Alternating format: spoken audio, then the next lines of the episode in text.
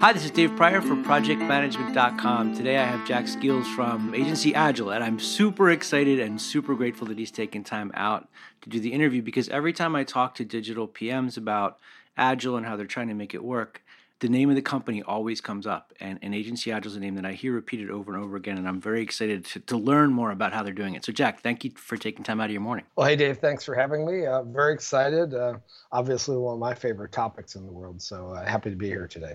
So, can you talk a little bit about your background and how you ended up creating this sort of? I mean, it's an odd match. The, the focus of your agency. You're, you're in a very unique space, right? Yeah, yeah. We have we have no competitors. Um, and it's Agency Agile serves the uh, advertising marketing agency space. That's our sole focus. And everyone, we've got five coaches now. Um, everyone is a former agency executive. So it's, it's, you know, focus wins in entrepreneurship, in my opinion. So that's where we've gone with it. So you're doing transformation at the digital agency level. Yeah, not even uh, not just digital agencies, but traditional and hybrid as well. I mean, everyone's sort of a hybrid agency these days. Okay. Yeah. Can you talk about how you you ended up in the agile space, and what gave you the passion to start this up? Yeah, yeah. Thanks. Um, I was actually, I think my most of my career could be characterized as having no passion at all. Actually, started out as a software guy, and I got promoted. This is back in the '80s. I'm sort of an old dog. Got promoted in, um, into a project management job, and I hated project managers, and I, I hated the idea of being a project manager. Um, but it paid more back then than it does, uh, you know, than software development did. Uh, and I sort of spent most of my career uh, being you know, program manager, project manager, you know, client services manager, built a consultancy, all that kind of thing. Not really liking any of my jobs, and like to be quite frank. But okay. back in the 80s, when I did, when I there was a thing called modular project management that was a hot technique, which was basically um, go do something for two weeks and show it to everyone and then decide what to do next right? Which uh, is was one of the precursors of, of modern software agile that we talked about. Yeah. Um, i did it and i liked it because it made my project managing very easy to do right? I didn't okay. have to i didn't have to do a nine month plan. You know i could just do a two week plan which was ridiculously easy and go play volleyball that night. So um, it, was, it was pretty fun that way. Um, and fast forward, I, I, usually tell a real long story, Bill, uh, just in the interest of time. But but fast forward to um, basically, I was uh, you know I did interactive and all that kind of thing, and eventually ended up running Sapient's Los Angeles office, 105 person office in Santa Monica, okay. California. That's and, big time consulting. Yeah, yeah, and they were you know they're you know so two thirds consulting, one third you know interactive web dev, you know yeah. digital marketing kind of thing and uh, they had me implement their version of Agile, which was called Sapient Approach Three at the time, and uh, it was uh, we we implemented it, but it was just a mess. I mean, no one liked it or anything like that. And then I got I got laid off from Sapient with the global economic downturn, and okay. I decided I'd write a book on how to run an agency because agencies are these wonderful and horrible places to be, right? The most exciting work and most innovative and creative and everything and and they turn into such disasters. Why why do you think that is? Well look i think that in, in a sense everyone's trying to do a new moonshot every, with every project right? Okay. And um, there's a high level of unknowability to the projects. And back to my pet peeve is that i just think they're very poorly managed. I think most people who manage agencies um, never had much training in management. Usually come up through a craft, right? I was a you know, technology director, and now I'm you know yeah. number two, or I'm a creative director, and now I'm leading the agency, that kind of thing. So okay. So just to wrap that, sorry, I said I'd write a book, and um, when I started doing all the research, I realized I didn't know how to run an agency either, and that was kind of funny. and I, I didn't want to write a book about everyone else's theories, so um, I decided I'd go out and try it, and I went went to an agency, Blitz Agency in Santa Monica, and ended up taking over a project and trying out a bunch of the techniques, and it was it worked really well. I had this sort of theories about what was wrong with agile because I think agile is kind of broken in general. Um, okay. And you're better off for doing agile, but I had some theories, and I got to implement them, and they worked real well. And you know, I went to GoDaddy.com and said, "How about agencyagile.com. Boom. That was the that was just sort of how it happened. We've been going now six years, 85 agencies. Um, wow. Seems to be going pretty well. So there's a couple different things that I want to ask you about. Um, when you started with Agile, was there a particular flavor that you were working with, was like Scrum or Kanban, or just a general mix of stuff? Um, the first formal Agile that I did was in um, 2001, and it's a cousin of Agile. I did extreme programming. Yeah. And uh, you know, we did pairs and everything, um, which is is just sort of crazy counterintuitive. Um, and it worked really well. And then I did sort of a very simple. I was then I went to an interactive shop and I was CTO there. And I ran on a simple. I, I did a canned two week cycle model. We're building websites for video game companies. Okay. And I said, fine, we'll do two. It was sort of scrum or fall. I guess to, yeah. to answer your question precisely, it was two weeks design, two weeks dev and we would okay. crank out these sites and we'd have you know three sites in every cycle and um, and th- then i actually saw it really really work. I was i was impressed by what it could do at that point. Okay. So th- you said something that i thought was really interesting there about somebody who's who's made this kind of choice or, or whatever reason to, to follow kind of project management as a craft and you took the gig at Blitz and treated it like a lab. It sounded like, and, and to me, that's that's something that I've done on a lot of different jobs. But I I wish more people would do that. Was there a specific like what was one specific thing that you were trying to test out when you went to Blitz? So my biggest hypothesis was this. Uh, I think the most tested one there um, was that actually agile itself, software agile, was a yeah. repudiation of project management as a whole. Okay. And if you, if you look at the research data around like Standish Group and the Chaos Report and all that kind of thing, you know, project success rates are less than 50%, right? Yeah. And, yeah. and we're at the zenith of project management techniques these days, right? So that's if that's as good as we do, then maybe the idea is broken. And I, I took over this project that was complete. It was the typical on fire, you know, 20 weeks worth of work left to do, but only eight weeks left in the schedule. Hard global launch of this video game title, et cetera. Everyone's screaming, working, you know, 12 hours a Crazy day, hours, yeah. 15, 15 person design and dev team, and three project managers. There's one project manager for every five people. And I, my, my big theory was like, we don't need to manage like that. And I got rid of two of the project managers. There's plenty of other work for them to do. They didn't get fired or anything like that. But okay. I put them on a moved them to back to the pool. Other gigs. Meant, yeah. And I kept one of them half time. He was a friend of mine, and I said, I want you to do only what I tell you to do. Don't do anything more. Like, okay, fine. And he ended up being essentially a project administrator, and we made the team run the whole project. And we brought the project in almost feature complete, almost on time. So that's a lot of trust yeah, you've got to believe in the you got to believe in your team, and I think managers have a hard time trusting. So, so when you walk into an organization to help them make that change, how do you approach that conversation? Because that's that's to me that's like one of the steepest cliffs. I mean, the rest of the stuff, the practices, you can make them do that stuff, but you can't make people trust. We talk about it from the very beginning. When we when we start working with an agency, I, I think there are a couple pieces that basically we used to tell everyone you need to hire us and we'd spend a whole bunch of time trying to convince them that that we're going to make their agencies different and better and we barely sold anything. Um, and then we just went basically to content marketing and said um, if you really want your agency to be better i mean really want to be better then call us.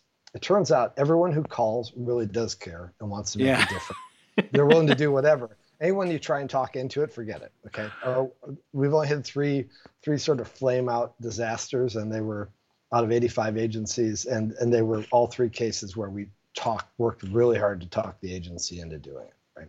I think that's usually like I get that in class all the time. People like, how do I convince leadership? I'm like, don't go work somewhere else. It's not worth yeah, the fight. Exactly. Total, totally agree. Um, and when we get brought in, then our first thing at an agency is to educate management and say, basically, I mean, we actually say, how much pain are you in? Okay. And okay. how much gain do you want? And how much pain are you willing to tolerate to get there? Because it's all about you guys. If you guys shift, everyone else will do fine. Wow. This is, this is, I'm, I'm excited that you're saying these things because I don't usually hear this out of folks on the digital side. Um, so, what do you think is What's the hardest part for an organization that has not? I mean, I, I this is going to be a little crass, but I always characterize the the biggest problem as that historically, the agency has basically been the client's bitch, and the client can say, "Do this," and they have to do it. And everybody's on 50 things at once and they don't know how to run any other way and, and maintain their revenue. Um, how do you talk them off the ledge with that kind of stuff when you get clients like that? Or, or do those people not show up at your door? Well, yeah, I think it's it's a great it's a great question, Dave. I think that if you stop and look into where client behavior comes from, okay. you'll, you'll find out that one of the big one of the big things that drives client behavior is something else that agencies say in the same breath. The client says jump this high or jump here when whatever, but they also say and the client's an idiot. They don't know what they want. Right? Yeah. Okay. Now, here's the thing the client's idiot is some sort of excuse for living in the jump whenever they say jump mode. For being the victim, yeah. Yeah, exactly. Which which is all self fulfilling and, and justifying and all that kind of thing. But if we step back and say, well, the client doesn't understand how marketing works, then there's an educational opportunity. Okay. Okay. Because and w- what we do in our trainings is we teach you how to teach the client how to be better at marketing and and surprise, surprise, all of a sudden the client starts viewing the agency as a partner, as as a teacher, as a, a, a, part of the team, as a they'll start listening to when the agency says no, that's probably not a good idea. Um, it, it, radically transforms the the uh, the client agency relationship to actually transform the dialogue between the two. So you're, I mean, you're kind of taking it on the battle on both sides then. I mean, if they've got gigs in flight when you walk in the door, you're teaching yeah. them how to change their work and teaching them how to teach the client how to change the way that they work. Yeah, I think that everyone. Uh, so I know you do. Uh, I know you do agile training. Yeah. I think that the one of the challenges that Scrum and Agile face is that the the main training, and I did a, a Medium post on this the other day. The main training, the the certified Scrum Master training, yeah, it implies that it teaches you the the important pieces when in fact they're the most simplistic and and yeah. kind of useless pieces yes. uh, if you want to implement agile. Um, yeah. and so it, it, does a disservice. It sounds like just add water right? And and that's not really how agile works. You need to um, the easiest stuff. I mean the last thing we teach we teach a three three to four or five week curriculum spread out over time but the last teachings are na- words that you will recognize, like sprint and like sprint planning and that kind of thing. That's the last okay. thing we teach. Okay, we teach how to do all the other dynamics, which are like how to how to talk to the client, how to how to talk about scope, how to talk about scope in a multidisciplinary team, how to estimate well, all those things. We do all those basics first, because if wow. you don't have any of those basics and you haven't reconfigured yourself, then it doesn't matter. You can do sprints all day long and it doesn't change your business. Yeah. Now, do you guys only do uh, private classes or do you do publics as well? We so it's a holistic. So you're sort of getting at it in another way. I think it's a great question. Um, it's a holistic change, right? Okay. so you want to you so want to take a whole organization at once. Yeah, we train whole agencies um, or or whole pieces of them at a okay. time. Okay. Um, so one of the things I mentioned before we started recording was that my own personal opinion is that for agile to really work in a digital context, um, there needs to be a, there needs to emerge another model because the ones that we have, they're great on the software side, but they don't really fit the the culture and the type of work and the way that things are set up in there. And I'm wondering what your thoughts are about that. Do you think there has to there needs to be a different version of agile for digital?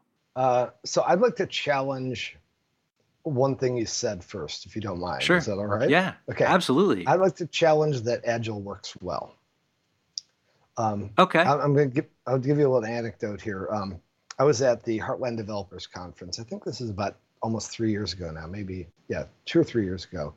Okay. And um, I, I, knew the founder of it, and he he gave me a keynote um, that was called "How to Turbocharge Your Agile Projects." Okay. And uh, I'm, I'm sure you, you and, and the listeners are familiar with the research on how well software agile works in its traditional setting, which is the large scale software yeah. development project, right? The uh, right. 300 staff year kind of project kind of thing. Um, and, and you get velocity improvements of like five to 15 times. In other words, you're producing code five to 15 times faster. Um, some amazing changes can happen as a result of that. So I stood up in front of these 800 people at this conference and I, I, I put that stat up on the screen, and and I wanted to get into a conversation with them because I was sure that they had done a lot of really cool stuff, and I wanted to you know sort of leverage that, get everyone going. And I said, I said, how many of you here have gotten a 200% improvement in the velocity of your projects as a result of using Agile? And I held my arm up, you know, like hold your arm up if you want to do it. And yeah. first I'd ask, how many of you use Agile? All the hands go up. Literally, you could hear right. the air moving in the room, right? That all the hands went up. And then, yeah. and so 200%, no hands go up. Yeah. I'm like, wow, okay, that's interesting. So I say 100%, because some of our clients have gotten 100% velocity improvement and no hands go up. I'm like, wow, that's a little bit scary. And I don't know what to do because that was where I was going to pivot and start talking about what works. So yeah. I said, how about 50%? No hands go up. I'm think now I'm really worried. Okay. And I say, uh, I, I don't know what to do. So I just go 25%, you know, and yeah. throw me a bone, you know, and the um, three hands go up out of 800 people. Yeah. And I think, I think to myself, Dave, in that moment, I think this is a tragedy of at least two dimensions. One is that there are only three hands. I don't know if I even believe them because I'm sure I'm I'm exuding my discomfort with the answers right now, right? Sure. Some people may be trying to help me out. But yeah. second is, uh, I think people probably are doing a bit better, but no one's measuring, right? Which is well, also or or velocity is not their thing. I mean, I know plenty of people that would say, you know, well, it's not really about velocity. They go into the whole it's about value or what, you know, whatever. Um, maybe they're looking at it differently. I, I understand. I would just say that I think that it's one of the most measurable methodologies out there. Oh yeah, yeah. If if you uh, and you if you can't if you're not measuring, you're not managing. To paraphrase Peter Drucker. Yeah. Um, and so I, I was I was quite shocked at that, but it it actually corresponds. And I tell the story all the time when I talk to agencies and non-agencies, and I think everyone can agree that people like using agile um, but I would argue that not many people really get business benefits beyond liking it. So I want to I want to have a little debate. What about the sure. idea of? I mean, I I still find that I have too much to do, um, and that's but that's my own fault now. I'm the one that decided to pick up the work. Mm-hmm. I don't say that I'm necessarily faster. I would say that I am more focused in the things that I do. I limit the things that I do to you know try to keep it to one thing at a time. I hope that I'm producing higher quality work. I hope that I am working um, a little bit more efficiently and and I'm not burning myself out as much. So I guess for me at a personal level, I feel like if I was a cog in the machine, I'm performing better than I used to. I don't know if the output of that is going to increase the machine's output, but I am functioning better than I used to function. I one I agree with you is that that I think t- in in general it's a little bit easier on team members than traditional project managing. Yeah. So there is absolutely people get that reaction. I will also point out I don't need agile to give you that result. Yes, All you got to do is I think that's really important to say as well. Yeah. I can put a Kanban in place and let you have it make it a self self managed Kanban, and you'll get largely the same effect you just described. So, so given all that you've just said, how you how are you selling this to companies if you're walking in and like it doesn't really work, but give me a check?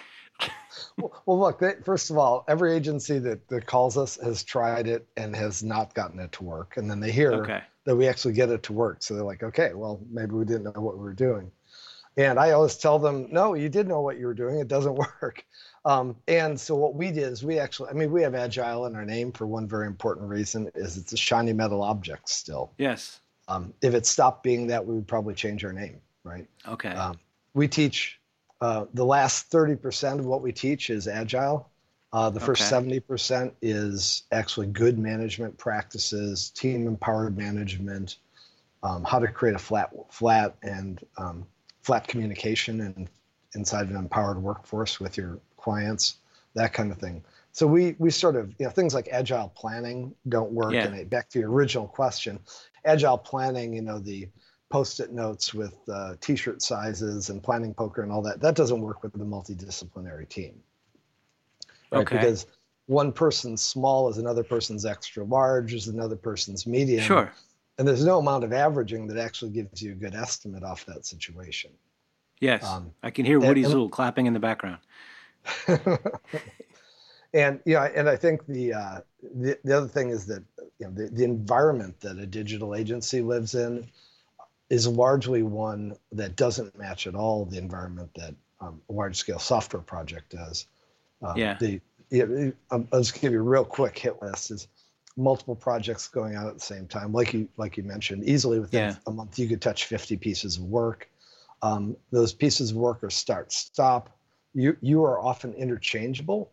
In other words, if you worked on something and stopped, someone else might pick it up. Yeah. Um, the uh, all those all those projects are budget certain, date certain, right? and and probably schedule certain as well, right? Um, so in, in essence, all this sort of let's see how far we get in a certain amount of time and we'll show you what we have stuff only works if you're going to get it done by September 1st and you're going to show me the whole thing, right? So, okay. some that, I mean, those are fundamentals of software agile, right? Is yeah. it's not worth planning, so let's just plan really light and let's see how far we get, and we'll learn more by going than we will by planning, which is true for a 300 staff year project um, okay. Um, but it's not, it's not necessarily true for an 800 hour project. So we've we figured out a way to to sort of find the midpoint between those two philosophies. So what? So I have so many questions right now. this is um, fun. We'll go. We'll go with the one that's. I, am going to come back to teams in a second. But what is the midpoint then? How would you? I mean, without giving away your entire, you know, the secret magic sauce. What what is what is the in between that works? Oh yes, I mean that's such a. I mean we. T- I'm I'm not trying to hide anything. We take th- three weeks to teach that, so I'm trying. To Okay, so so one one aspect, just one one piece of it. Um, I think the uh, you and I, I forget whether we talked about beforehand or, or during this, is that I think managers managers believe that they care more than team members, and in doing yes. so, they engage in actions that disempower team members and make team members care less. When the original situation was, if anything, team members care as much or like within 2% of how much a manager cares, often more. Okay, a manager can go home in a project failing and still feel like a good manager. They did as good of a job as they can. But a team member with a project failing will feel like they're failing. Okay, so it's it's actually more intimate for team members.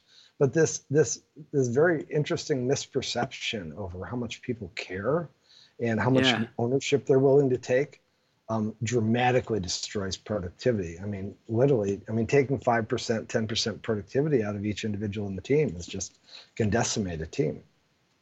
I, I'm really fascinated by the way that you just explained that. One of the things I say in my CSM class is that as a PM, I, I did feel like that. I was the only one that was watching it all, the only one that could see everything. Um, and so I had to tell people, you know, all the things they mm-hmm. weren't seeing.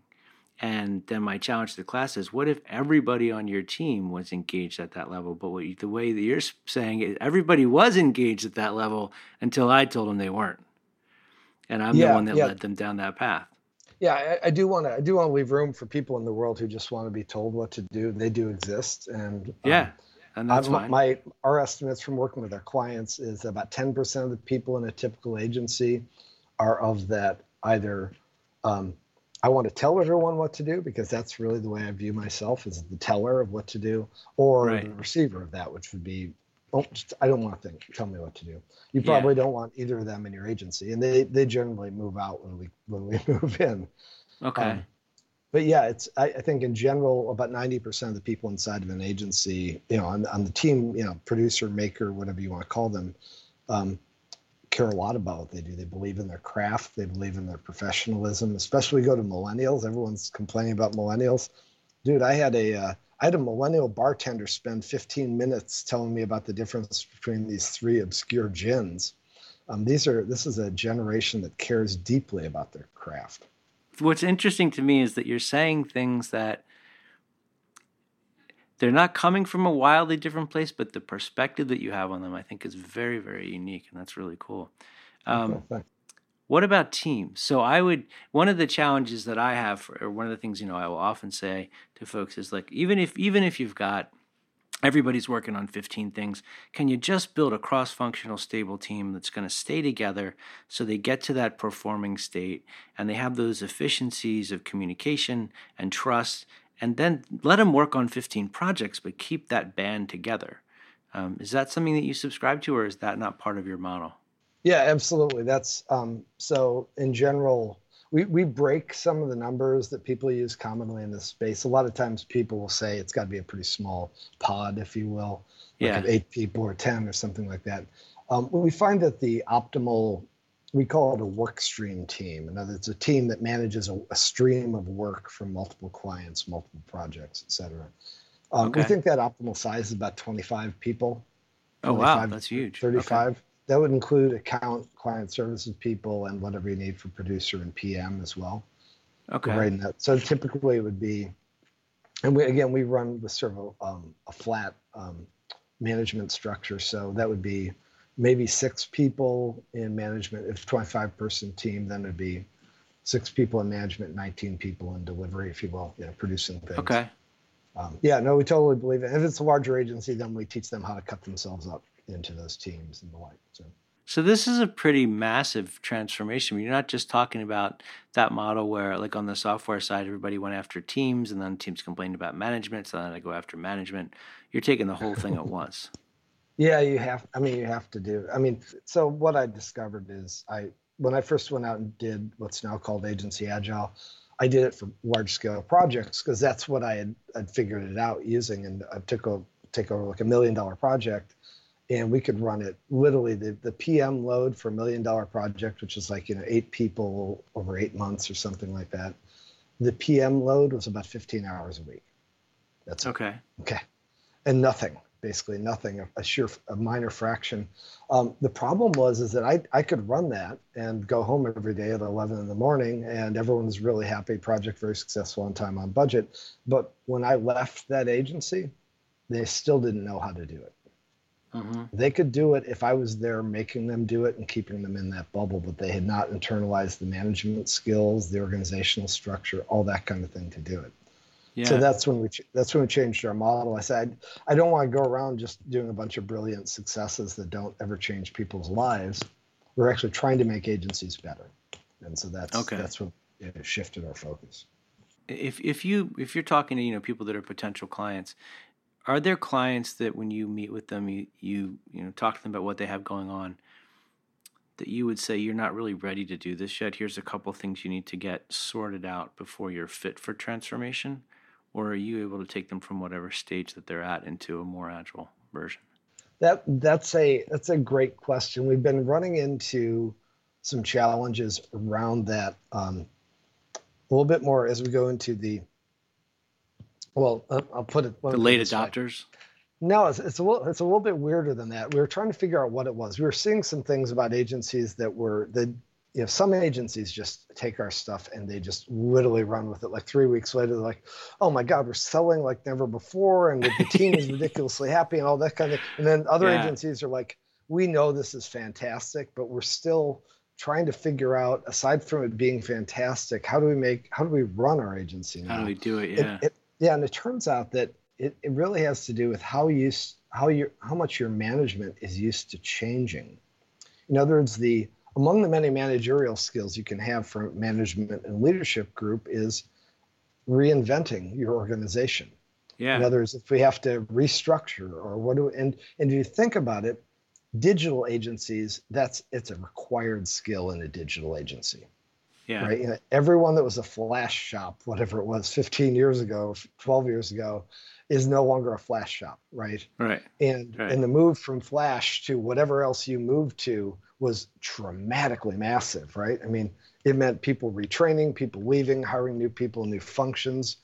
Traditional agencies have been running the same way for what, 40, 50, 60 years? Yeah. Yeah. They don't have the skill to know how to change their business. Okay. They're it's, okay. it's just literally it's not a muscle that they've developed. Um, so we've added some curriculum around that now, just around how to think about transforming your business, which I never thought we'd be in the, I mean, never wanted to be in the transformation business, just wanted to make agencies happier. But yeah, that is a, that is a big challenge. I think that's one of the biggest challenges for, for places. Well, it almost sounds like that, that 70% that you mentioned in the, in the process or the training process is in a way getting them in the right headspace so that they're fit for the transformation. I think well in in our training, the first thing we do in the training, I mean just it's on our website too. The first thing we do in the training is we teach how to have a team-based, team-empowered scoping and estimation discussion that involves okay. the client. Right. So we do our replacement for agile planning, which we call road mapping, and we've got some other pieces around it, but it's basically road mapping. Um, we teach that first because the way we teach it is we make the managers learn how to let the team take ownership. Okay. And so back to that original thing I was mentioning is that when managers see that team members actually really want to take ownership, um, that all of a sudden loosens everyone up a bit. Like, oh, hey, I never knew that would happen. If you had told me that would happen, I would have called you a liar until I saw it myself. So a lot of actionable learning. I mean, and look, most managers are awesome people. They're trying to do a great job. It's just that our way of managing, the way we think about it, the way we were taught, the way we see it in movies like Glengarry, Glen Ross, or Wall Street, or yeah. whatever, is this horrific idea of managing that's completely wrong. And right. so we're just undoing this this really bad, you know, societal image of it. It's funny. People will say that it's bad, or you know, you know, whether it's Glenn Glen Ross or Office Space or whatever, they'll say it's bad, but that doesn't seem to make them able to climb down off of it and stop doing it. It's, it's like I always I feel like it's like an addiction to behavior, and they just have to figure out how to let go of that behavior. They don't know how to do that yet. Yes, you're exactly right. I, I agree. I think it's a um, it there's sort of a pattern and addiction's a tricky word, right? But I I mean I want to I, I agree with you. Um, I, I think that there's also just sort of um, the way we learn as humans is often through mimicry. Yeah. And, and just the lack of um, of better examples means that it you know seeing a loud bad manager just you know someone bossy strong and loud is you're more likely to replicate what they're doing than the yeah, as you know like a, yeah. a great csm I mean, look, the ultimate thing is the CSM during stand up is to actually shut up, right? Yep. Okay. Yeah. It's not your meeting, right? And um, so the the passive behaviors are the best management behaviors, yet they're they're the hardest thing to mimic because they don't exist, right? Yeah, they're not as yeah, like you said, they're not as obvious as the screaming guy. Yeah. Um, so I want to go back to a question I asked earlier. Do you do you believe that there will emerge or there should emerge a variant of agile that or some other process some other approach that is more suited to a collaborative way for digital agencies to engage and support team teams working towards delivering stuff for customers. For agile to work it needs to be an an organization and leadership led initiative. Okay. Most agile that goes on today is, as you know, it's CSM training. Right. Which is they send my PM, you know, they'll send often send one of our PMs right. to this training, and now we'll become agile. Yeah. Um, the, the way that agile will really become something that works in a wide range of organizations is when it becomes a management initiative, not a project management initiative. Oh, yeah. nice. Okay. Does that make sense? Yeah, it makes a lot of sense. So it's got to start at the C, C, level and boil its way down. Just just like we were talking about in terms of our, our sales model. So it, it really needs to be that I'm a leader of an organization. I want my organization to have these wonderful characteristics that you can get by doing this well. And I'm willing to do the changes that I need to do, willing and capable of doing the changes I need to do, as are my managers, to get us to that spot. Okay. Uh, and and right now that's not out there. That you know I, I, think we're one of the few voices that really has that as a a decent vision. There's a lot of vague stuff about team empowered and um, you know there's sort of make your organization better consultants that have you know that yeah. run the gamut from one, be awesome. One yeah yeah. But buy the of, agile. You'll be awesome. Yeah yeah, yeah. The, the funny thing is this stuff came up in 19 you know 1990 peter senge and even before that some famous authors like Rensis Likert and a bunch of folks in the 50s and 60s outlined the vision, even Arthur C. Clarke to a degree, um, outlined the vision for what this organization in the future would look like. But no one's ever filled it in with how do I get there? I think that's the new frontier. Okay. That's really interesting. So if people want to If they want to study more on how you how your approach is working, let's say that their organization is not ready to you know bite the bullet and, and bring you guys in and help you transform the company. If I'm just a DPM working at some shop and I want to start to learn more about the practices that you've employed that that are working, how would I go about doing that? I think there are two. Uh, one's going to sound incredibly self-serving, but I, I mean it more because I, it's out there because I feel like the information isn't out there, and okay. that is you know, on our on our website. If you just Google me, um, my articles. I I okay. generally write an article when I see a gap in the information marketplace. Okay. So a lot of the topics, you know, why how managers confuse authority with control. Yeah. It's a great article. It, it, it's based on real behavioral and business research, that kind of thing. So I think you can get a lot out of it. I know you can get. I know of people who've taken that and started feeding that stuff to their to their leadership, and it changes the conversation, right? So okay, um, that stuff can be valuable. On a more on a more um, uh, just pure agile perspective, because I know you'll have some listeners who want to know that. I think the um, uh, the books by Bas Vodde and um, uh, was it Craig Larman? Craig Larman, Larman yeah. Vodde. Uh, yeah.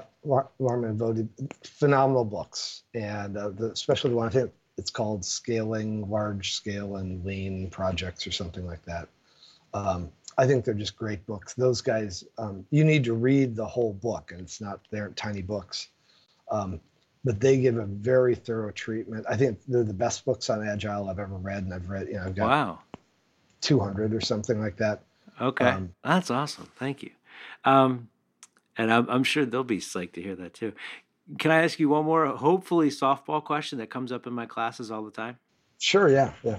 All right. So I get a lot of DPMs in my class, and they will say, well, I'm here because I want to learn about Scrum, and we're trying to do Agile, but we can't do Agile because our projects are fixed bid. Yeah, that's that projects weren't fixed price was an artifact of the projects that Software Agile originally worked for, right? Okay.